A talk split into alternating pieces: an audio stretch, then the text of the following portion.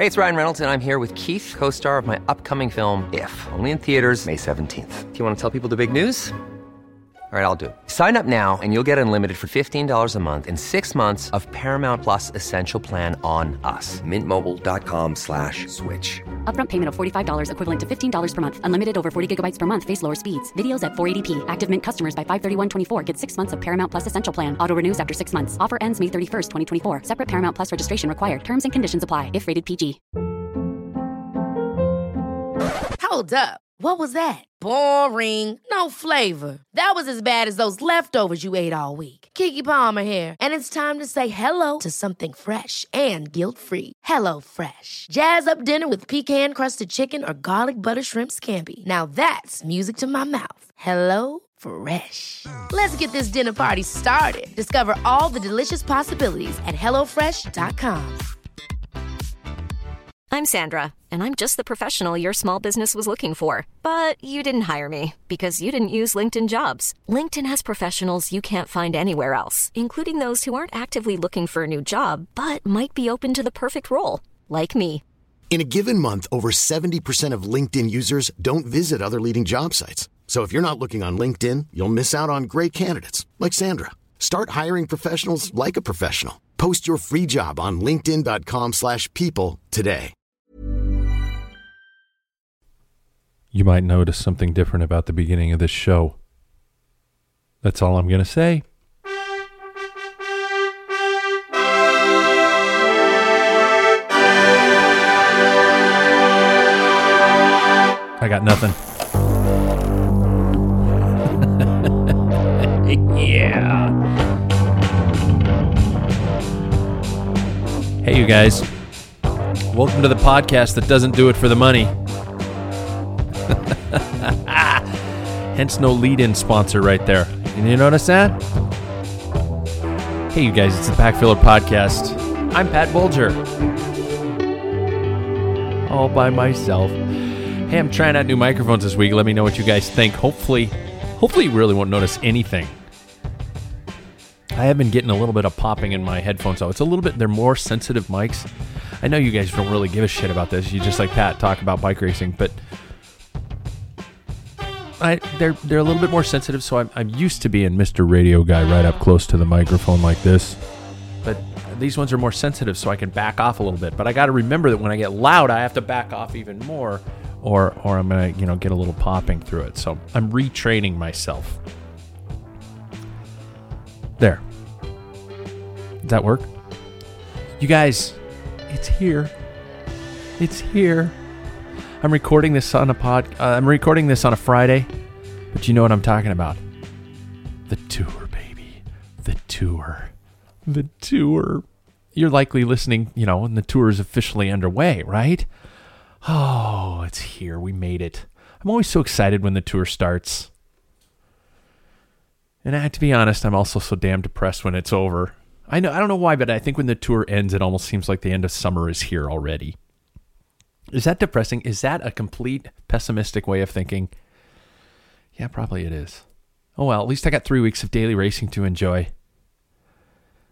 And I don't want to bash people, but um, I, I I really need to find one of the European feeds, probably English-speaking ones.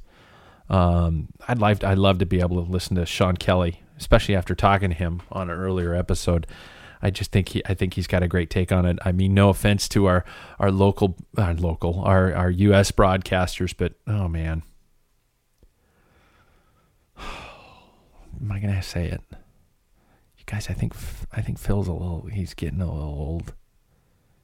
I know I'm, yeah, let he without sin cast the first stone, but I don't know. I just hear him repeating himself and sometimes getting things wrong. And it's just, oh, is that bad to say? Oh, well, I said it. There, it's out there. So much for me getting Phil on the show anytime soon anyway. What do you think? You got any thoughts? I'm not going to do any major predictions, you know, Froome, Contador, Quintana, hopefully not Nibali. I just don't like that guy. Here's what I'd like to see in the Tour this year. I'd like to see Contador do something impressive in his last Tour. I'd like to see Quintana attack every climb. I'd like to see Froome put into some trouble, so he has to go, you know, he has to, we have to see him pull something out. I don't think anything's going to, I think Froome's going to win another Tour. I'd like to see Nibali go home in some sort of a tear-riddled spasm. I don't want him to be hurt, but I just don't want him around. I don't like him. I don't like his team. I think he's a, I think they're all just dickheads.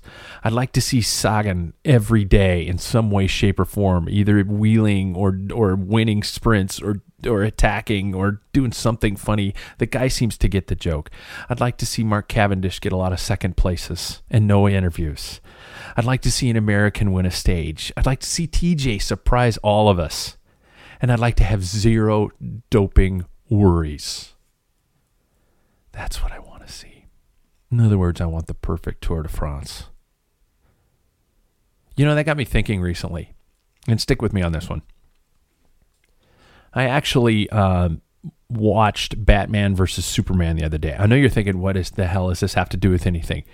But I'm sure you guys know the movie. Many of you have seen it. Uh, it was Zack Snyder in his own specific directorial style, whether you like it or not, took on Batman versus Superman. And you guys probably know my obsession with Batman. He's me. I'm just, I'm a huge Batman nerd. I'd heard the reviews on the movie, and to be honest, I was a little bit worried. As you, you probably know, the film wasn't reviewed too well. Ben Affleck uh, was a little depressed on the tail end of it, and the diehard fans kind of panned it.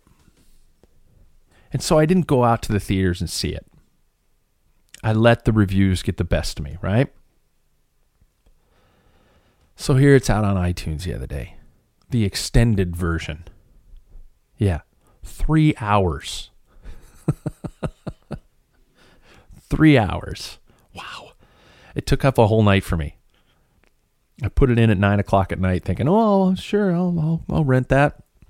Holy shit, it's three hours. Wow, okay. I guess I'm staying up till tomorrow morning.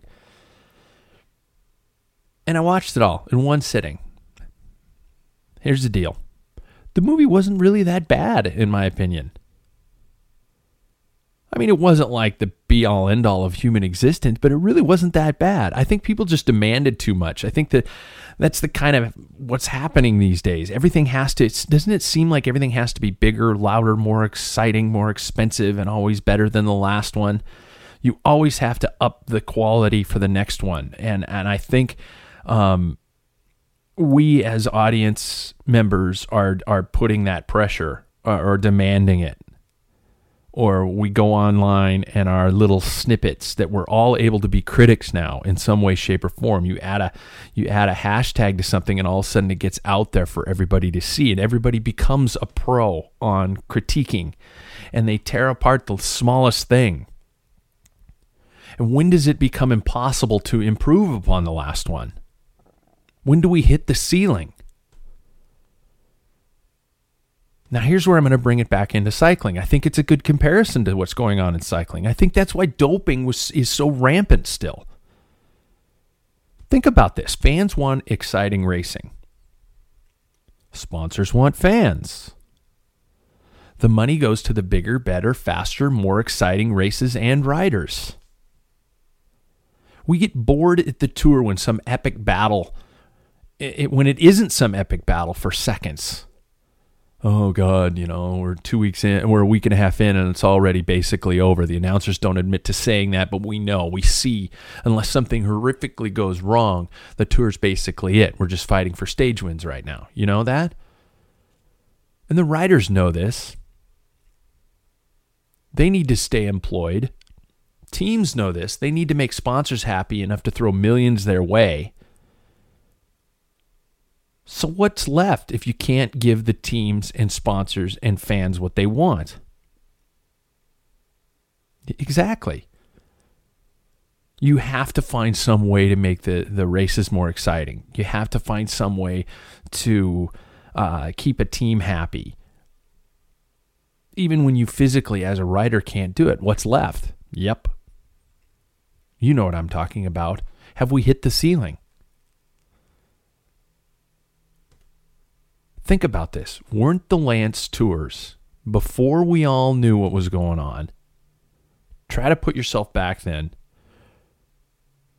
Whether you liked Mister Armstrong or not, weren't those races epic and exciting?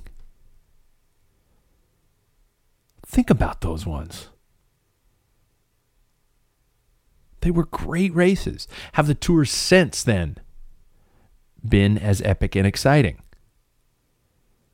I'm trying to think. I'm trying to reflect. What have the tours been like since that era, so to speak, came to a conclusion? Makes you think, doesn't it? Maybe we're the problem. Maybe the fans are the problem. We want every tour to be better than The Dark Knight or Deadpool or whatever, you know, f- comic book movie reference you want to throw out there. And and it's not like they're, they're, we're going to suddenly be able to go out there and change. It's not like we're going to say, like, oh, okay, you're right, I'll settle for a slower tour. Because we've already had it. We've already tasted the good stuff. And now we're addicted to it. There's another drug reference. God, I'm good.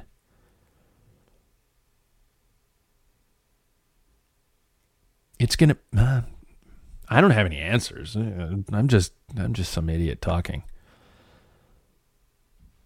I don't know. I want an, I want exciting bike races, but what is the cost of that?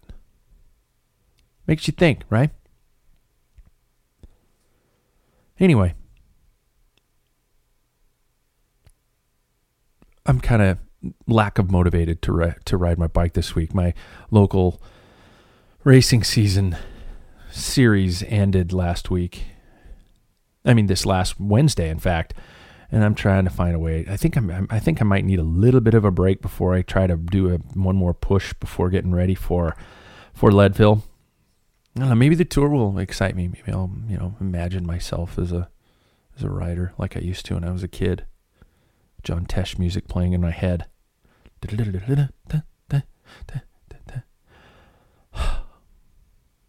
Hopefully, this is just a one week slump. So you guys, John Stamstad is on the show today. I know here we're at the tour and we're talking to a, a mountain bike legend, but this is this is one that I've been I've been trying to get together with John for a couple weeks now. And this man, it was a cool talk being able to chat with him. This guy could flat out suffer longer than anybody else. If you knew of John's career, you knew that this guy was just a mutant. I recently announced an event that John was participating in. It was the twenty-four hours uh, round-the-clock race here in Spokane, Washington. Fun race. I wish there. I wish the twenty-four hour races would, would kind of start to grow back into popularity again. It's just a fun venue. It's a fun event. Everybody's a little bit more laid back. And John was a really good guy. He he showed up there with F S A, his the company he works with, and all their, their great equipment. They were providing neutral support for the race. And they put in a team. Their team name, I don't know if this is at every twenty-four hour race, but at this one, people come up with some pretty interesting and in some cases kind of twisted names. So F S A, you guys all know, make carbon cranks. And so their team name was Your Mom Rides My Carbon Cranks. Team Your Mom Rides My Carbon Crank. Crank. I think it was just crank. Your mom rides my carbon crank, which obviously has a, a penis and vagina kind of a reference, you know. And I had a tough time as the announcer getting myself up to say that team name numerous times on a sound system. There were kids there, you know, and, and probably a good share of uptight parents. And so I had a tough time saying their name, and I, I apologized to to John in the interview about that. I don't know.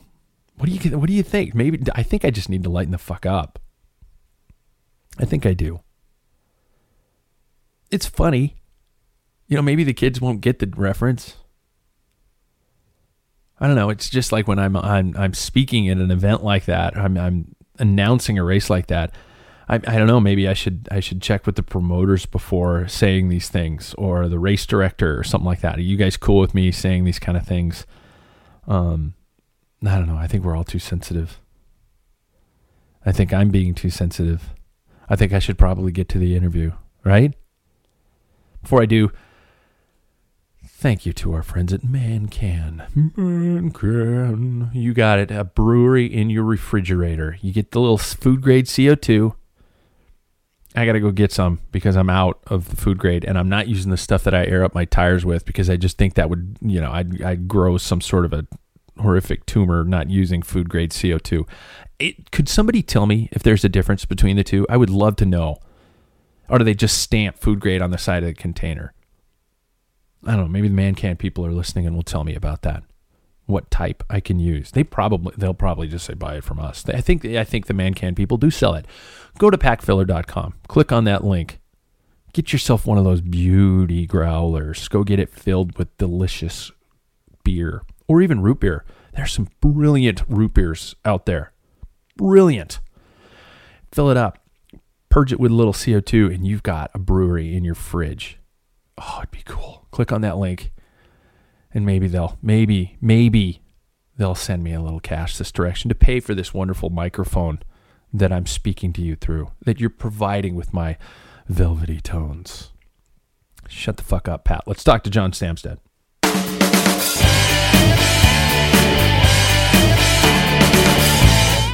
All right, everybody. Cycling, in its essence, let's let's admit, is a pretty simple activity. Once you get past the training wheels and balance, simply the process of pedaling, right? Well, today's guest has taken that simple process and, in my opinion, turned it into a some sort of arduous art form. His name is synonymous with endurance cycling, pioneer of the twenty-four hour solo race, and is in the Mountain Bike Hall of Fame, just to name a few. If it sounds crazy and incredible endurance, he's probably done it. Let's welcome to the show, John Stamstad. How are you, man? I'm doing great, Pat. Thanks for having me. Hey, well, you know, first of all, I, I got to say belated, even though I just found it out through the internet. It's amazing how you can stalk somebody. Uh, you know, belated happy birthday to you. Oh, thank you. Yeah. Appreciate that. Well, it's not every day a man turns twenty-five, right? Again. Yeah. yeah, yeah, exactly.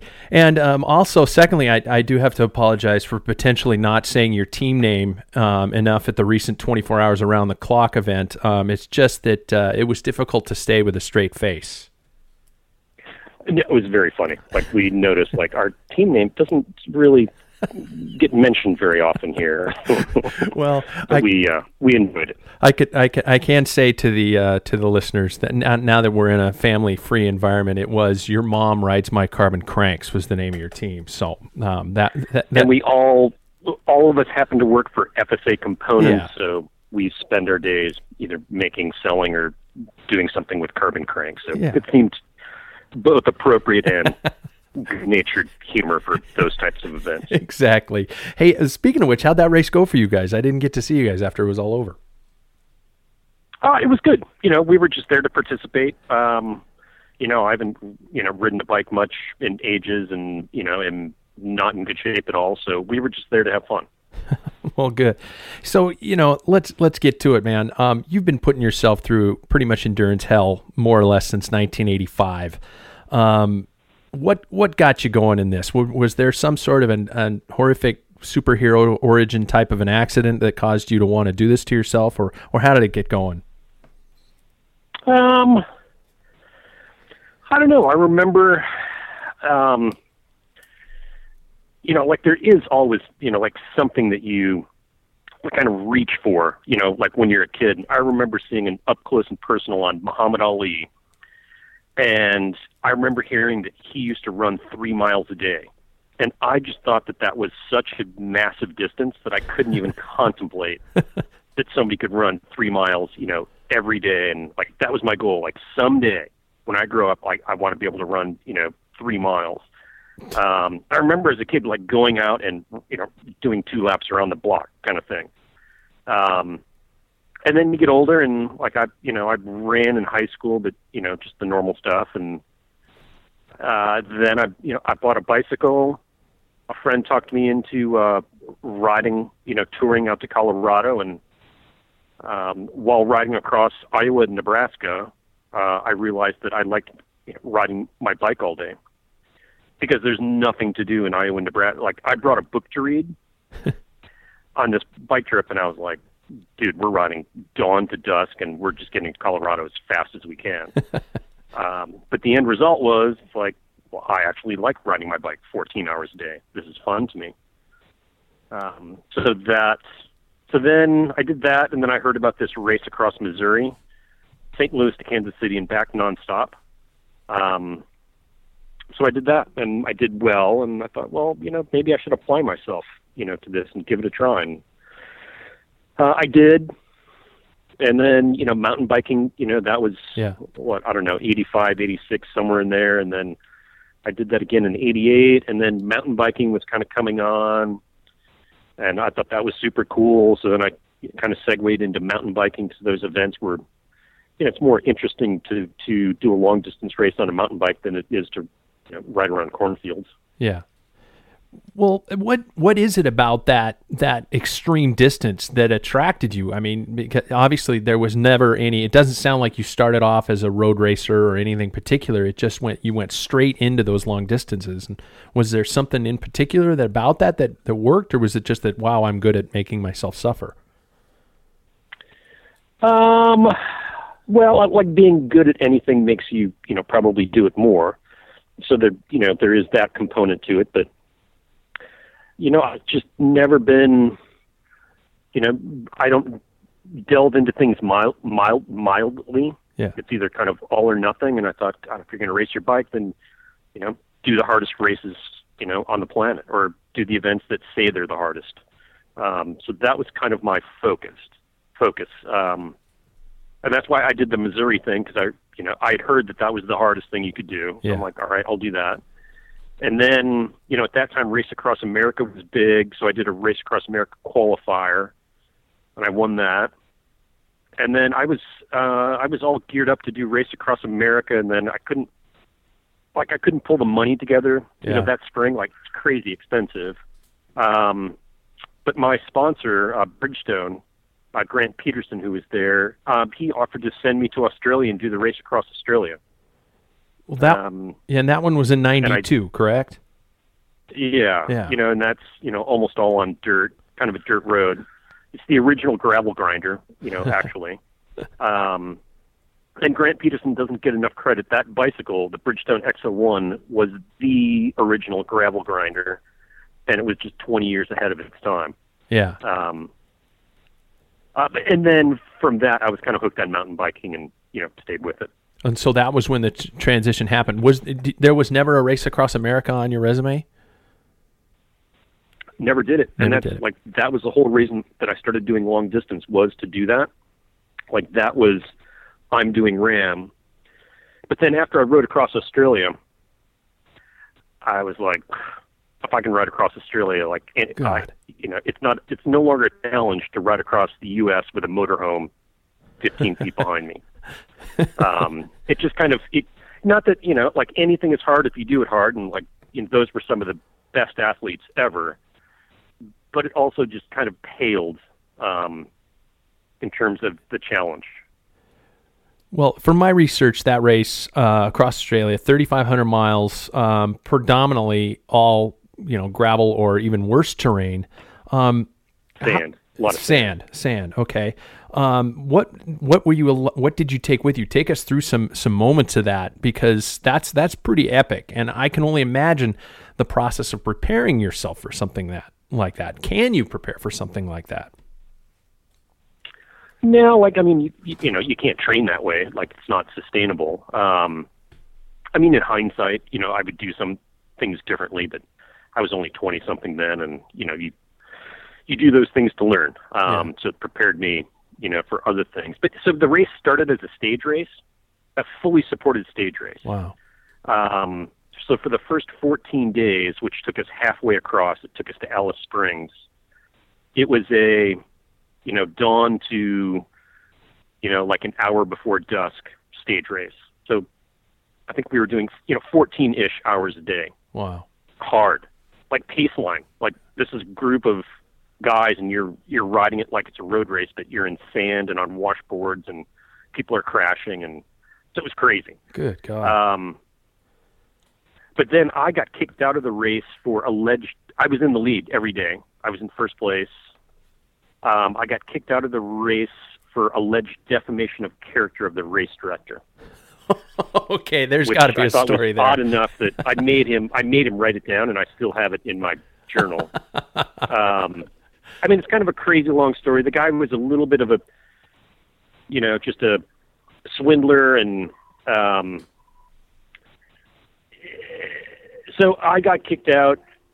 There was only a few, like just a handful of people left in the race because it, the it was a race of attrition. Okay. Um, I think at the halfway point, only seven people were still like officially, you know, in the results in the race. Um, and then when I got kicked out, all but two other people quit in protest because it's really? not really a race if you kick the race leader out of the race for no good reason. Yeah. Um, but I wasn't just kicked out of the race. Like, I was left abandoned in Alice Springs. Like, you know, my stuff what? was removed from the caravan. What? Um, and I was left there. And so where this gets better is, so I call up Grant Peterson at Bridgestone, and I say, "Hey, Grant, I know, I know you paid a lot of money for me to come over here and do this race, and I was doing really well, and it's been really fun, but I got kicked out.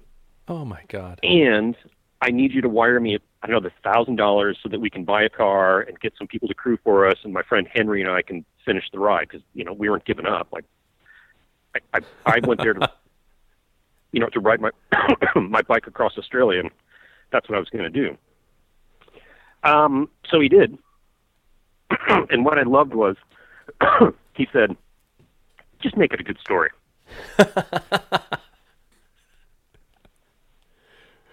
Oh, God. So the second half of the continent, we rode ram style. So we had a support car that followed with us, and we rode, you know, as nonstop as we could. I think the last three days were twenty-two, twenty-three, and then twenty-seven hours to the oh finish. My. Wow. Now, after, you know, fourteen days or seven days, I guess seven or eight days riding fourteen hours a day. Oh, my God. Now, what, what happened? Keep track of it. Yeah, what happened to the rest of the of the what was left of the race at that time? Were you were you still basically riding the so-called course at the same time as these guys, or was it just a?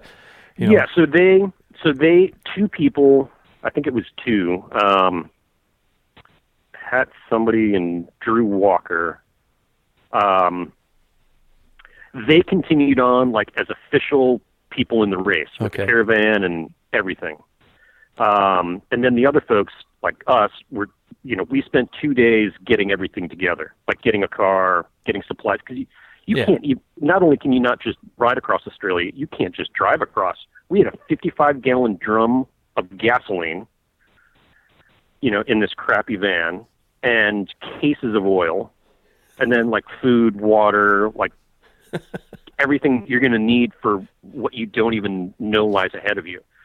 Um, so that was like a huge logistical undertaking.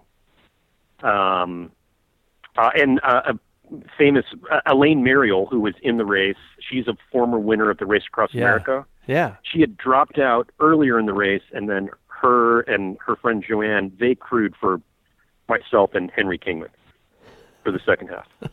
Oh, shit. Which crewing for us was arguably just as hard as riding it. Oh, man.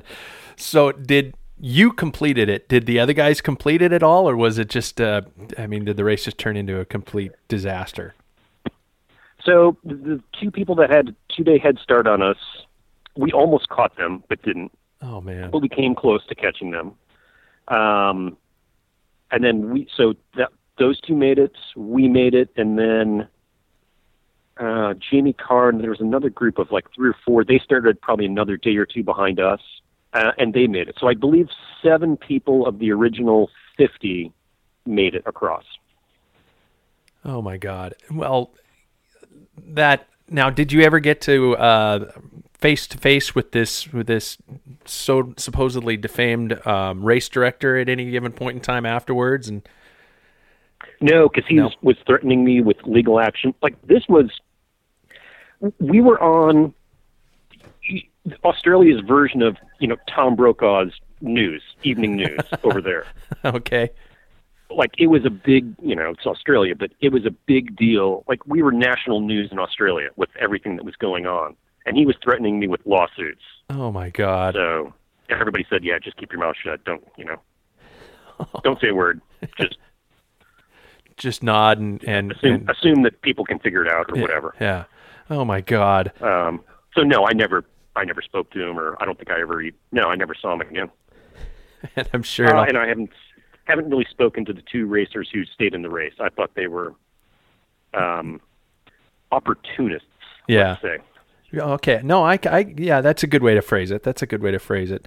So that, that is, is something that's, that's obviously legendary. And here, I also think in one of your other finest moves, um, was in ninety-six at the twenty-four Hours of Canaan, where you basically invented the, the twenty-four hour solo category.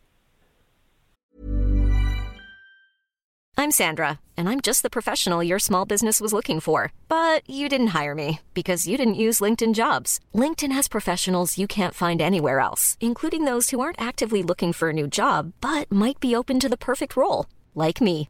In a given month, over seventy percent of LinkedIn users don't visit other leading job sites. So if you're not looking on LinkedIn, you'll miss out on great candidates, like Sandra. Start hiring professionals like a professional. Post your free job on linkedin dot com slash people today. Hey, it's Ryan Reynolds, and I'm here with Keith, co-star of my upcoming film, If, only in theaters May seventeenth. Do you want to tell people the big news? All right, I'll do it. Sign up now and you'll get unlimited for fifteen dollars a month and six months of Paramount Plus Essential Plan on us. Mintmobile.com slash switch. Upfront payment of forty-five dollars equivalent to fifteen dollars per month. Unlimited over forty gigabytes per month. Face lower speeds. Videos at four eighty p. Active Mint customers by five thirty-one twenty-four get six months of Paramount Plus Essential Plan. Auto renews after six months. Offer ends May thirty-first, twenty twenty-four. Separate Paramount Plus registration required. Terms and conditions apply if rated P G. Yeah, I do not take any credit for inventing it. Um, people have been doing twenty-four hour events yeah. for, you know, for forever. Um, and there were a couple of guys, one Canadian guy who did it, who entered a, you know, twenty-four hour relay race, you know, before me. And I'd even done, uh, I did Montezuma's Revenge like in okay. eighty-eight or eighty-nine. Really? Which so- is, you know, it's a non-relay. It's like, it's just twenty, it, and that's, that is by far the hardest twenty-four hour mountain bike race that there has ever been. Um, but it's solo only. And it was kind of, I wouldn't say underground, but people just didn't know about it. But so I got popularized um, at the twenty-four hours of Canaan for entering under, you know, four versions of my name, because the race director wouldn't let me, he did not have a solo category and didn't want one. Um, but I... massaged him. Uh, Laird Knight was the race director, and uh, convinced him that I'll pay four entry fees. I don't think you can say no to that. Yeah, yeah. So this wasn't this wasn't something that was done all by, you know, clandestine and behind the scenes, and at never any point did he was he unaware that you were doing it solo?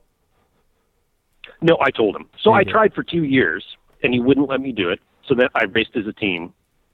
And then finally, the third year, I was like, Laird, you got, you know, here's what I'm doing.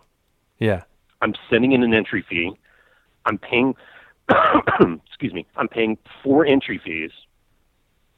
I don't think you can say no to that. And he kind of laughed. And just and went with it. Said, all right. And obviously, what happened. That went pretty well. You beat quite a few teams. Yeah. God. Like doing it solo, like, you know, I usually finished, you know, I could beat, you know, maybe half of the team somewhere, somewhere in that vicinity. Wow. You know, this is, uh, in, I, I, this is one of my observations that happened at some of these twenty-four hour races where I'll see people uh, do the solo category. I'll see people in larger teams and stuff like that.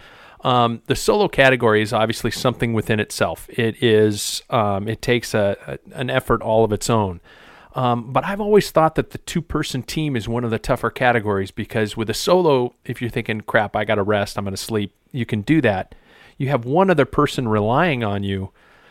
Sometimes it seems like that two-person can sometimes be more of a guilt challenge and a mental strain. Oh, I think the two-person is by far the hardest. You do? You know, physically and, you know, mentally. It's like, all right, do you do do you switch every lap, you know, yeah. and strategically, yeah. all right, do you do a couple laps, like, you know, do you do six hour segments, or, you know, what's the best way to what's the fastest way to do it? And then, um, yeah, when you have a teammate, you're stressed out. Like, you don't want to yeah. let your teammate down. Um, you know, you can't just kind of settle into your own pace and, you know, if you feel like quitting, quit. Like, no, somebody's depending. Yeah. You can't, uh, you know, you've got somebody depending on you. No, I think the two-person is super hard. I've never done one, but um, I would imagine it, it is incredibly challenging. Yeah. I mean, I've done a four, and that's that's a piece of cake almost. It's it's it's more of a party when you get up to that size because you've got, depending on the course size, you know, you've got a good break in between every lap or, or every shift that you're doing. Right, and like at Spokane, I mean, we had yeah. a team of, what, seven? Yeah. That's not really rough, you no. know, like. You can sleep. That's plenty of time to sleep. You can eat. You don't have to worry about eating on your bike. You can get through a lap, no yeah. problem. No, so that was very recreational and fun. Um, but yeah, it's not the same as, you know, a four-person or a two-person or solo. Yeah. What do, what do you think it? Different animal. What do you think? Speaking of different animals, what do you think um, it takes to be be such an extreme endurance type of an athlete? That style is not something you. You know, it's it's not like training for a marathon. It's not like training for road or mountain bike cross-country racing. It It is a beast all of its own. And what type of an athlete is the type who can excel at that? And how do you how do you do it? Well, you know, I would say even like bike racing, you know, just as a whole is very challenging. Like I once, you know, had somebody, you know, email me or call me and say, you know, hey, you know, John, I'm thinking about becoming a professional bike racer. You know, how do I do that? And of course, my answer is there is no think. It's either you're possessed and you have to do it or you're not good enough or you don't have the mental makeup. There is no try. To quote the great Yoda, yeah, there is no try, only do. Exactly. So, but, um, That, and not everybody can, like, you know, yeah. most people don't have the talent. Like, it's an extremely, um, you know, small, you know, percentage that can do it, but um, you have to at least try. Does it become more of a mental or game? You have to have that, yeah, you have to have that burning desire. Yeah. Just burning desire. Um, you know, talent isn't, talent is not enough. You know, just because you're good, like, you know, any level of cycling really involves so much suffering that you can't just be good. Like you have to be, it has to be your passion. It just has to be. Yeah. Because everybody's going to, at some point in time, in an event, in a career, in a season, is going to say, oh, screw it. I can't do this anymore. But I guess that's what separates the specific levels of, of achievement. Mm-hmm. Yeah, there are, you know, there are tons of, you know, junior racers who did really great, who had all kinds of a potential, who never amounted, you know, yeah. to anything. Um, you've got to have more than physical talent. Yeah, yeah. You have to have the physical talent. Like, it's not like, you know, people, you know, love to ask, you know, what's, you know, is it more mental or physical? Well, it's one hundred percent physical, and then it's one hundred percent mental on top of that. Like you have to have, you have to have both. I mean, the, the physical talent is like you don't even enter the conversation. You're not even, you know, probably in an elite race without that. Yeah. But then once you have, like, there isn't that much difference in physical talent, you know, at, at the high end. Like then it's like, all right, who wants it more? Who trained harder? Who prepared better? You know, it's all of the super little things. Yeah. And some elements of luck, obviously. You know, did everything work out mechanically, uh, nutritionally? Are you? Did you get sick or something like right. that? Yeah, yeah. Well, no, especially like in mountain biking, you know, there is some fortune that plays into it. You know, you don't want your bike to break. You don't want your derailleur, or you know, to have problems, and so it's you know, it's more complex. There's more things going on. You don't want to have a bad stomach day. Yeah. Um, million things. Well, and and thinking along those lines of good and bad luck, the um, I did a sport race in Alaska. It was obviously yours to own during the nineties. Um, what was it about that race that was so special and, and especially suited for you? I loved the adventure. So that, you know, like you, you need to make good decisions at three a.m. when you're at a frozen lake and you're not sure where the trail starts again on the other side of that frozen lake because all the wind, all the snow has been blown off by the wind. Oh God. Um, and, you know, and there's like, you know, that was a low, you know, kind of overhead race. Like nobody's really looking for you. Like they will eventually, but it, it's too late. Yeah. You know, it's, you know, like if you do nothing wrong, you know, there's nothing dangerous, you know, about doing it. But that's easier said than done. Yeah. Like it's easy to make mistakes. Like, and it's just, you know, it's the, uh, you know, the book or the film, you know, To Build a Fire. Yeah. It's not the huge mistake that gets you. It's you make one small mistake and then that leads to another. And then that leads, and then at a certain point you have a cascade. Okay. Um, and then you're in a, just a deep, deep hole. Like that's how those things go bad. What, um, what were, now I'm trying to think back to my Velo News and all the, the images I saw of you in those races. What was the equipment use like? There's, there were no fat bikes at the time. And so for, um, we had double rims. Um, you know, this guy, Sam, Simon, uh, Rackauer in Fairbanks was welding, you know, two Weinman or uh, two Bontrager twenty-twos together. So we had forty-four millimeter wide rims. Wow. And then it was whatever, like the Ritchie two point three five was a big tire. Later on, it was the Moto two point four from W T B. Um, but like that was, that's what you had. Okay. Or, you know, what I had access to at that time. Yeah. So you've been with, um, in my mind, uh, at least, endurance cycling really since its its true growth, in here, especially here in, in the United States. Um, in your opinion, what has, has changed about it? Is it is it just the equipment? Obviously, we're seeing, we saw the growth and the birth of that twenty-four hour style of format, um, and we've seen the decline in that style of racing. Um, what have you seen that both has been good and bad for the sport of endurance cycling? Oh, I think the technology with the equipment has changed. Yeah. Like, um, they just finished the uh, Great Divide um, race. Yeah. And... like that guy did it insanely fast. I think it was fourteen days. I'm not sure, which is days faster than I did it back in ninety-nine when I first did it. But it's like, you know, and I look at it, like when I did it, I had a state-of-the-art, I was sponsored, at that time I was sponsored by North Face. I had a state-of-the-art Gore-Tex jacket. Even after I cut the hood off, it still weighed more than a pound. Wow. You know, like everything now is like less than half that. Everything is half. You know, every piece of, like I had a two pound sleeping bag. There is no one, like even the average people doing that event, nobody's carrying a two pound sleeping bag. Um, and I had a bivy sack and, and then my lighting system, the best, the only lighting system at that time that would work, because you have to, you know, be buying batteries along the way. Oh, yeah. I had a five D cell battery pack from Knight Rider to a five watt halogen bulb. Oh, my God. five watt halogen is like your iPhone, you know? Yeah. It's basically your iPhone, you know, flashlight. Um, and now it's like you're running lithium batteries. You can get lithium double A's at any gas station, or you can probably mail them, you know, places. And you're those, you know, I'm sure these guys are running... like five hundred lumens at night, or yeah. I'm not sure what the state of the art light for something like that is now, but like it's, you know, it's probably a quarter the weights, double the output.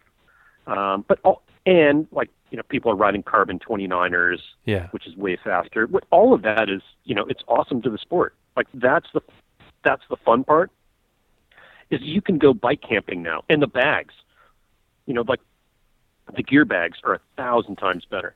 Um, you know, that's, you know, the way you carry your, your, you know, your weight on the bike. Yeah. Um, it's made bike packing accessible to the average person. And like, and just with the combination of all of the gear and the bikes, I think it's a cool sport, like yeah. recreationally or racing. It's improved it dramatically. Like the average person could go mountain biking and do an overnight, like on a weekend. Like most people don't have tons of time, but they could go mountain biking, do an overnight, and it wouldn't be hard. And they can, like, it's still the sport of mountain biking. Like, yeah. if you put front and rear racks and panniers on a mountain bike, like, it's, you know, it's, you can't ride the same trails. No. Like, if you're carrying fifty pounds of stuff, like, you're not really mountain biking. Like, you can do a dirt road. You can do a bike path. No, yeah. You're, you're not riding crazy single track. Whereas these days, you can ride any trail fully loaded, because fully loaded is, like, it's just nothing. God. Okay. You know, the weight isn't enough to yeah. matter. It's just, I mean, it slows you down a little bit, but it doesn't throw your bike off. It doesn't ruin, it doesn't ruin the experience. Yeah, it doesn't take you, like you said, I mean, a single track with that kind of weight on it, you just, you'd be walking the whole time because you wouldn't be able to control your bike. Right. Yeah, like, you know, low rider panniers don't really work for mountain biking. No, exactly. Yeah. You can't do it. Do you think... Um, and in, even... Go ahead. No, uh, you go ahead. Well, do you think it, endurance racing um, gets the credit and the notoriety it deserves? I know, like I said, we had a big boom of twenty-four hour racers um, several years back. A lot of those have disappeared. We're seeing some of these other ones come up, like you're you're talking about, and some of the, you know, events like focused around the Leadville series um, coming up. But d- do you think it's it's going in the right direction? Mm, you know, it should go in whatever direction, you know, works. Um, you know, I think it'll end up like the big one-day events, like, you know, these in the roadside, it's the Grand Fondos, yeah, you know, that are pretty big. So I think we'll just have mountain biking Grand Fondos, and maybe some of these will be gravel grinding, you know, Grand Fondos. That's cool. Yeah. Nothing wrong with that. Okay. No, because I, I, um, I do hear some people talking you know, about the death of certain aspects of the sport, and, I, you know, they're pining for the old days and things like that. And then I'm hearing some who are saying, you know, our future lies in events like Fondos and events like that where you can challenge yourself against the course, not, okay, I've gotten dropped, now the race is over. Right. Um, you know, if it were me, if I were still doing it, you know, I would be doing whatever wasn't cool, most likely. You know, that's just kind of the way I roll. Um, but not to say, like, I've done, you know, I've done a bunch of one-day, you know, events. Those are awesome, too. I like them. They're super fun. Um, so, it's just, you know, it, there, it, there's at least a choice for people to do. Like, when I started, you know, not even started, but, like, even, like, at the end of my career, like, two thousand was the last year that I raced. Like, maybe that was the first year that, or maybe there was a year or two in there, but I did basically every major event, like endurance event that yeah. there was. And then, like, you know, ten years after that, like two thousand eight, like there were a hundred, like there's like, no one could do them all. Like, it was impossible. That's a cool thing. And then now it's kind of filtered down to, you know, maybe a more sustainable level, like everything booms and then, yeah. you know, kind of comes back. Um, but yeah, when I did it, there was, you know, hardly any events. Yeah. Okay. So, and, and to, as my listeners know ad nauseum, I'm going to, I get to be a little self-serving because, um, I'm doing my first Leadville this year, and you won the first edition of that race. What are your thoughts on, on that race and how it's grown and the, the monstrous beast that it has become? Well, I think it's super cool. Uh, and, you know, I love those folks, um, you know, that, that put it on. Um, it was really fun for me to do it, you know, especially in the early years. Yeah. Um, I think it's just a great, you know, Leadville is a fantastic town, and it's just, it's a thrill to do that event. It really is. The whole town rallies around it. Everybody has fun. You know, if you're yeah. fast, you can go fast. If you're not, you know, it's still a good adventure. Okay. Um, and it, would you offer any advice for for an average schmuck like me? Um, general advice is uh, eat more than, go out slower than you than you want to. Okay. Everybody everybody goes out way too fast. And there's two problems with that. One, you know, the obvious is lactic acid. Um, but the bigger problem is it's hard to eat, you know, when you're bouncing on a mountain bike. Yeah. And if you go out slower, like if you go out super fast, you're probably, you know, going to burn through your glycogen. And then, you know, let's say you bonk. Oh, God. Well, now you've got to eat twice as much because you're you're not just trying to maintain, like you you're trying to replenish yeah. some of your glycogen stores. But you're also at a pretty high effort, and you're bouncing up and down. That's where people have stomach problems. And they usually blame their food. It's like, oh, you know, I got a bad stomach at X event because I was eating yeah. know, whatever. Specific like, no, brand or something. The food actually yeah. wasn't it. It was, the, it, it was the situation. That's what made your stomach go bad.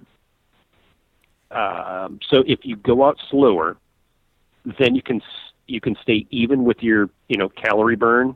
Yeah. Like you can eat moderately. You know, you can, you can, you know, stay, you know, have a level blood sugar. You'll go way faster. It's hard to do mentally because everybody's gung-ho. Everybody's rested and feels like a million dollars at the starting line. And you can take off and you're like, I don't even feel a thing. Like this is yeah. easy effort. Well, you're still like, you're still going fast and probably faster than you should be. Yeah. Okay. Okay. And if you go out slow, you can always ride hard at the end. Yeah. Great point. So what brought you, what brought you over to, um, F S A, by the way, you know, I, you've been there for a bit and things like that. And how did, how did that line up? Um, I was an independent sales rep, you know, oh, outside okay. sales rep. And yeah. then I just wanted to get off the road and stop traveling. And this opportunity happened to present itself. So I work for them now full time and I don't have to travel. And it's awesome for me and spending time with my kids. And that's right. Yeah. Now I bike commute. I was going to say, know? yeah. Do you get to ride much? Is it just the, the commute, or is it here? I saw you at the race the other day. Are there anything that you you're preparing for, or is it just I'm enjoying it? Um. Well, I'm going to try. Like I haven't done anything for a few years. Like I just needed. I had some arthritis issues with my knees, and I took a few years off. Got kind of fat, and now I'm trying to get back into it. And I've been commuting. I started June first, and I've ridden. My commute is, it's twenty-five miles each segment, so it's fifty a day. Oh, wow. And I've ridden every day, every work day in the month of June. Wow. And I think I'm going to keep that up through the summer and just kind of build up my, you know, my base. And then we'll see what I want to do.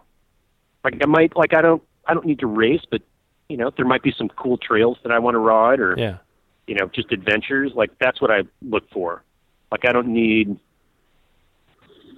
I, you know, I did everything I wanted to do in racing, but there's still a lot of cool stuff out there. Like, yeah. I'd like to have just go out and have fun and explore. Like, you know, I'd like to be fit enough to explore and, you know, do some cool things. So we'll see if that works out. But I like that. So far, like I've ridden every, you know, what what's today, the twenty-eighth. I've ridden a thousand miles this month. That's not too bad. Good God, yeah. Man, I'm training for something, and I think you got me beaten miles, so now I'm worried.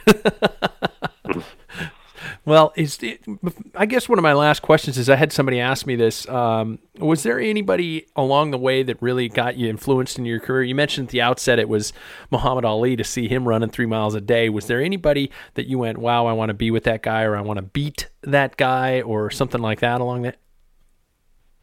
Um, Pete Penseyres. Yeah. Who was one of the original pioneers in Race Across America, um, and one of my proudest, proudest records. So, the was it the first? I'm trying to think, if it was the first year I did the bike across Missouri. I mean, we're talking like twenty, thirty years ago, so yeah. things get rough. But I, I think he was there. I couldn't make the lead group, but he set the record. Um, and like, I was so upset that I like, you know, I couldn't make that, you know, cut. But then I think it was a year or two later, I went back and I broke their record. So I was really like, really, you know, proud of that. Um, and I have tons of respect, uh, for Pete Penseyres. And then, uh, Bob Forney, uh, Bob Forney was also a Race Across America winner, but he also did the mountain biking and adventure racing. He did, I yeah. did sports. Um, he kind of did everything. And so I really, when I started, I really looked uh, to him, kind of followed, you know, copied, took his advice. And I know him, like I know Bob. I haven't talked to him in years, but at that time I knew him pretty well. They still ride, you think? I don't know. I don't know. Pete Penseyres is probably pretty old yeah. these days.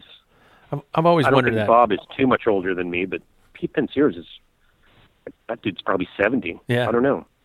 I've always wondered that because it's always seems But I'll that... bet he's the fastest, whatever age he is, I'll bet yeah. he's the fastest seventy-year-old there is. Oh, yeah. And that's the thing. I've, I've always thought that um, a cyclist might retire, but they never really completely quit. Mm-hmm. I mean, at least no. some, at least several of the ones I've talked to, a lot of the guys just they, you know they, they might put their bike away for a long time, but some of them, but the, it's still a part of you to a certain extent. Do you experience the opposite? No, I needed a break. I, yeah. I mean, I did trail running for a number of years. Yeah, yeah. Um, you know, at a pretty good level, because um, I just needed a change, and I loved trail running, so I did. You know, I was running hundred-mile trail runs, and had a ton of fun with that. And then, like the last few years, I took a break, probably needed it, you know, physically. Yeah. Um, and now, you know, we'll, we'll see. Yeah. Might be a good time to get back into it. My knees feel super good. If it works out, I'll probably stick with it. Yeah. Well, and, and running you know, or biking, like I don't, I don't even care which. Really? Oh God. My probably, run- I'll probably I'll do a combination of the two. Oh boy. Okay. My running usually only consists when I'm being chased by somebody. Just I running and I have never gone well. Yeah. Well, cool, man. Um, this is this has been good. I, I like this, and um, you know, and just to hear that it's you know coming from somebody with your background and your experience that you know what it takes to to compete at that level. You must have had um, that just that drive to do something that truly. I guess it wasn't, you were constantly trying to test yourself, but it was just to see how much farther you can. I guess that is a test. I don't know. What do you think? Um, yeah, I mean, what I, you know, would say back then was I was trying to find the event that broke me. Okay. Um, but, you know, of course, it's like there is no event, like, no course is harder than any other course. The course just is. It's your, you know, it's how you adapt to it or relate to it mentally. Like if it's brutally, let's say, hilly, well, you're just going to go slower. That doesn't mean it's harder. It just means it's slower. But most people would say that like a hillier course is harder than a flat one. And I say the opposite. They're the, exactly the same. It's your, you know, you have to be okay. Like, you know, in some mountain bike events, pushing your bike just crushes most people, crushes yeah. them. Like, it destroys them mentally. Whereas, like, if you're just, like, there's certain courses you can't ride the whole thing. You just can't. Nobody can. Or it's not faster or whatever. Or, like, especially in Alaska. Like, if it snows, you're not riding your bike. You're pushing your bike. You have to be okay with that. Wow, okay. And it's the same, you know, it's the same for everybody. I think but that not everybody handles that stress the same way. Wow, okay. I, I think I think that helps. I don't know if we're if this was if I was in this for a, a personal therapy session or not, but that actually helps maybe, especially in terms of what, you know, training for something like this and, and the unexpected. Just be ready, I guess, for something if it is unexpected, just take it in stride and keep going. Exactly. You you can't do anything else. You have no choice. Right on. Okay. Especially in a sport like mountain biking where you can't control, you know, Mother Nature. And that has a huge effect on it. Like road racing, even if it rains, you're not that much slower. If it rains in a mountain bike race, you're a lot slower. Yeah. And everything changes. You know, stuff that you could ride, now you can't ride. Um, oh. You have to do more bike maintenance. Like there's a you know, ton of things going on that you can't predict. I, I sure hope there's a book coming from you in the future or something like that, because um, words of wisdom would be a, a great thing to to have from somebody with your experience level and, and your men, mental take on it. Have you done any coaching over the years or anything like that? No.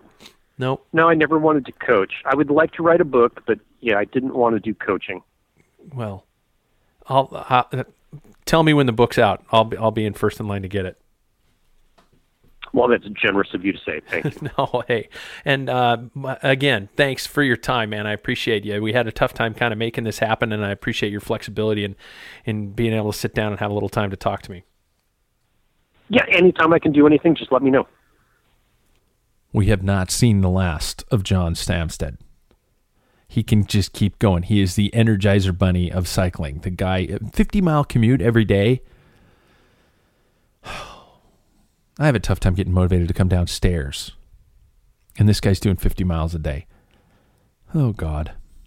And I got, you see, I used it for selfish purposes. I got advice on how to make it through Leadville. Mm-hmm. People say podcasting doesn't pay off. Suck on that one. I get to talk to my heroes, and I get almost kind of little touches of free coaching.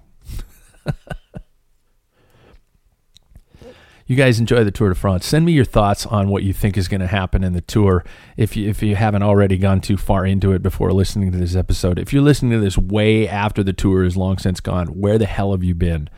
Um, I've got, uh, I'm not just going to keep talking to mountain bike riders. In fact, I just finished up an interview with, um, Ivan Dominguez recently, the, the Cuban Missile himself. So we're going back to the roadies, and we'll probably get some Tour de France perspective as we go throughout the next couple weeks.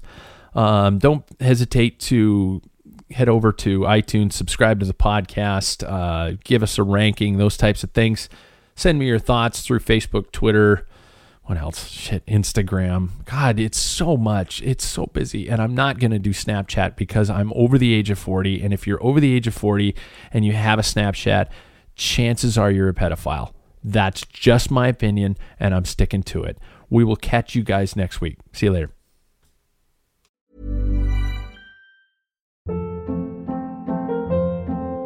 Hold up. What was that? Boring. No flavor. That was as bad as those leftovers you ate all week. Keke Palmer here. And it's time to say hello to something fresh and guilt-free. HelloFresh. Jazz up dinner with pecan-crusted chicken or garlic butter shrimp scampi. Now that's music to my mouth. HelloFresh. Let's get this dinner party started. Discover all the delicious possibilities at HelloFresh dot com. Mom deserves the best, and there's no better place to shop for Mother's Day than Whole Foods Market. They're your destination for unbeatable savings, from premium gifts to show-stopping flowers and irresistible desserts. Start by saving thirty-three percent with Prime on all body care and candles. Then get a fifteen-stem bunch of tulips for just nine ninety-nine each with Prime. Round out Mom's menu with festive rosé, irresistible berry chantilly cake, and more special treats. Come celebrate Mother's Day at Whole Foods Market. Imagine the softest sheets you've ever felt. Now imagine them getting even softer over time. That's what you'll feel with Boll and Branch's organic cotton sheets. In a recent customer survey, ninety-six percent replied that Boll and Branch sheets get softer with every wash. Start getting your best night's sleep in these sheets that get softer and softer for years to come. Try their sheets with a thirty-night guarantee. Plus, get fifteen percent off your first order at boll and branch dot com. Code BUTTERY. Exclusions apply. See site for details.